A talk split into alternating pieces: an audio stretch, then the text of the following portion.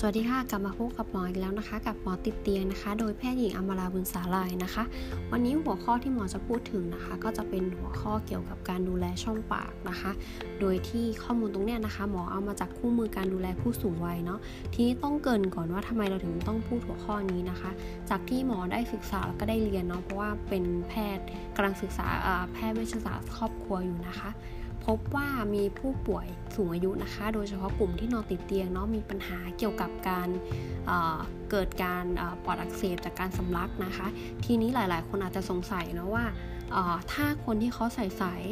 ให้อาหารอยู่แล้ว หรือว่าเขาไม่ได้กินอาหารทางปาก หรือว่าอะไรอย่างเงี้ยสามารถเกิด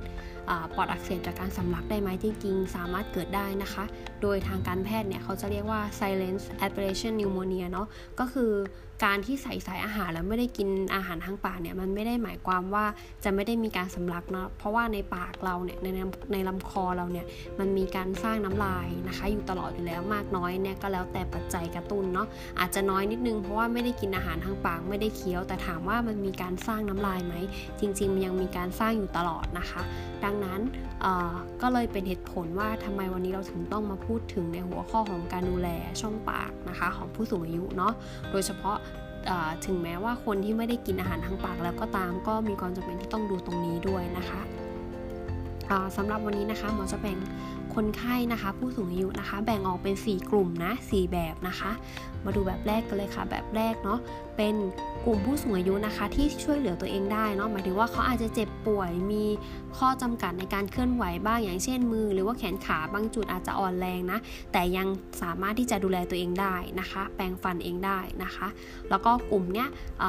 เขาจะมีความผิดปกติทางด้านร่างกายก็คือในเรื่องของการอ่อนแรงหรืออะไรเงี้ยค่ะ แต่ว่า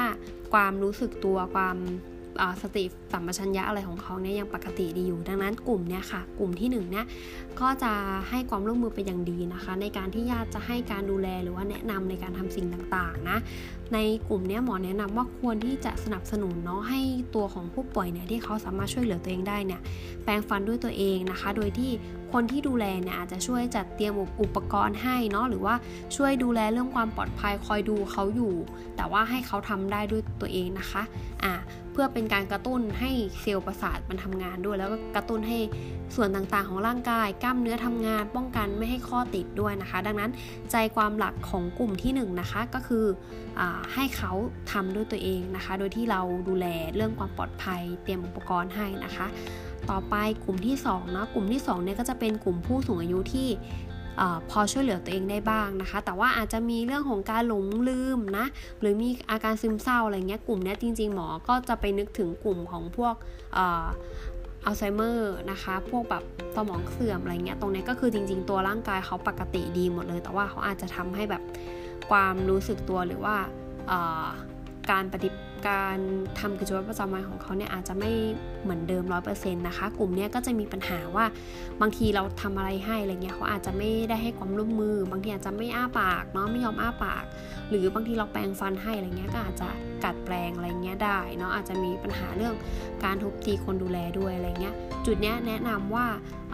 แนะนำให้คนที่ดูแลนะคะ อาจจะต้องใช้เทคนิคในการสื่อสารนะคะ เพื่อที่จะจัดการพฤติกรรมเนาะแล้วก็ให้ผู้ป่วยไว้วางใจนะคะ จากที่เคยเจอเนาะเคสที่เคยเจอนะคะ ก็บางทีเขาอาจจะให้คนที่ผู้ป่วยชอบเป็นคนมาทำให้เขาก็จะยอมเนาะหรือบางทีอาจจะบอกว่าเออเนี่ยคุณลูกชายคนนี้นะเนี่ยบอกว่า ให้คุณแม่แปรงฟันนะ แล้วเดี๋ยวจะมาหาตอนเย็นหรืออะไรอย่างเงี้ยก็คือ อาจจะต้องดูว่าสิ่งที่เขาชอบหรือคนที่เขาชอบหรืออะไรเงี้ยมีอะไรบ้างอาจจะหยิบยกมาทำตรงนี้นะคะเนาะเพื่อที่จะช่วยให้เขาให้ความร่วมมือนะคะ ต่อไปกลุ่มที่ 3 นะคะ เป็นกลุ่มผู้สูงอายุที่ช่วยเหลือตัวเองไม่ได้เลยนะ ตรงเนี้ยผู้ดูแลนะคะ ควรที่จะคำนึงถึงเรื่องการจัดการท่าทางด้วยเนาะเพราะเขาอาจจะแบบ ซึม หรือว่าอาจจะการรู้สึกตัวไม่ปกติเนาะก็ส่วนมากหมอว่านี่ก็จะเป็นกลุ่มผู้สูงอายุที่อายุเยอะมากๆนะคะ หรือว่ากลุ่มผู้ป่วยที่มีโรคแล้วก็ติดเตียงนะคะ ก็ต้องจัดท่านั่งให้อยู่ในท่านั่งนะคะเพื่อที่จะไม่ให้เกิดอาการสำลักเนาะเพราะบางทีการแปรงฟันเนี่ยมันก็มีน้ำมีอะไรที่เข้ามาเป็นส่วนประกอบส่วนร่วมนะคะ ก็ต้องคำนึงอันดับแรกต้องคำนึงถึงการจัดท่าทางก่อนนะคะ แล้วก็โดยมากเนี่ยกลุ่มเนี่ยเขาก็จะมีปัญหาสุขภาพ อื่นๆอยู่แล้วเหมือนที่บอกเนาะมันเลยทำให้เขาเนี่ยต้องนอนติดเตียงนะคะทำให้ช่วยเหลือตัวเองไม่ได้เนาะการทำความสะอาดช่องปากและฟันน่ะก็เป็นอีกทางหนึ่งนะคะ ที่ช่วยกระตุ้นแล้วก็ฟื้นฟูนะเพราะว่ากระตุ้นกล้ามเนื้อด้วยเนาะกระตุ้นความรู้สึกเรียกว่าไงจิตวิญญาณของเขาด้วยให้เขารู้สึกว่าเฮ้ยตัวเขายังมีคนที่ดูแลแล้วก็ใส่ใจอยู่นะ แล้วก็อีกอย่างหนึ่งก็คือสามารถป้องกัน silent aspiration pneumonia ที่หมอบอกได้ว่ามันอาจจะมีพวก น้ำลายหรืออะไรเงี้ยที่ไหลลงไปทำให้สำลักได้ ทั้งๆทที่ถ้าเราถามหรือเราดูปอดจริง ๆ อาจจะบอกว่าเอ้ยไม่ได้สำลักเลยไม่ได้ไอไม่ได้สำลักอะไรเลย แต่ว่าตรงจุดที่มันมีการสร้างน้ำลายขึ้นมาเนี่ยมันทำให้มีการสำลักน้ำลาย แล้วก็อาจจะมาโรงพยาบาลไปไปมามาด้วยเรื่องปอดอักเสบก็ได้นะคะ กลุ่มต่อไปนะคะเป็นกลุ่มที่4เนาะกลุ่มผู้สูงอายุที่อยู่ในระยะการเจ็บป่วยรุนแรงนะคะ กลุ่มเนี้ย ถามว่าควรทำความสะอาดช่องปากไหมจริง ๆ ก็คือควรทำความสะอาดเนาะแต่ว่าให้อันนี้หมอให้พูดให้นึกภาพได้ได้ง่ายแล้วก็ได้ชัดเจนขึ้นเนาะก็คือส่วนมากกลุ่มเนี่ยก็จะเป็นกลุ่มผู้สูงอายุที่ป่วยแบบเยอะมากอะไรเงี้ยค่ะแบบ ร่างกายเริ่มไม่ค่อยตอบสนองบางทีอาจจะกินข้าวน้อยลงนะคะ ไม่ค่อยขยับหรืออะไรเงี้ยการทำความสะอาดช่องปากก็มีความสำคัญ แต่ว่าอาจจะทำเท่าที่จำเป็นก็ได้เนาะแล้วก็ถ้าเขาหายหรือว่าเขาพ้นวิกฤตแล้ว สมมติว่าถอดท่อช่วยหายใจหรือว่าออกจากโรงพยาบาลแล้วอะไรเงี้ย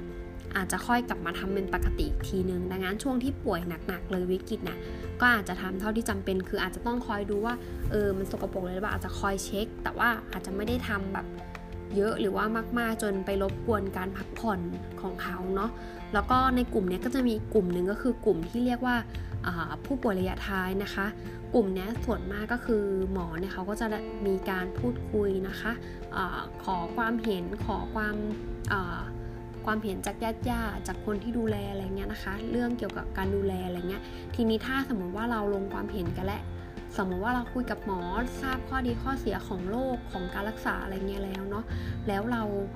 ตัดสินใจแล้วว่าเราจะรักษาแบบประคับประคองนะคะ ก็คือหมายถึงว่าจะไม่ทำอะไรรุนแรงอย่างเช่น ไม่ปั๊มหัวใจเนาะไม่ใส่ท่อช่วยหายใจอะไรเงี้ยก็คือเหมือนอยากให้เขา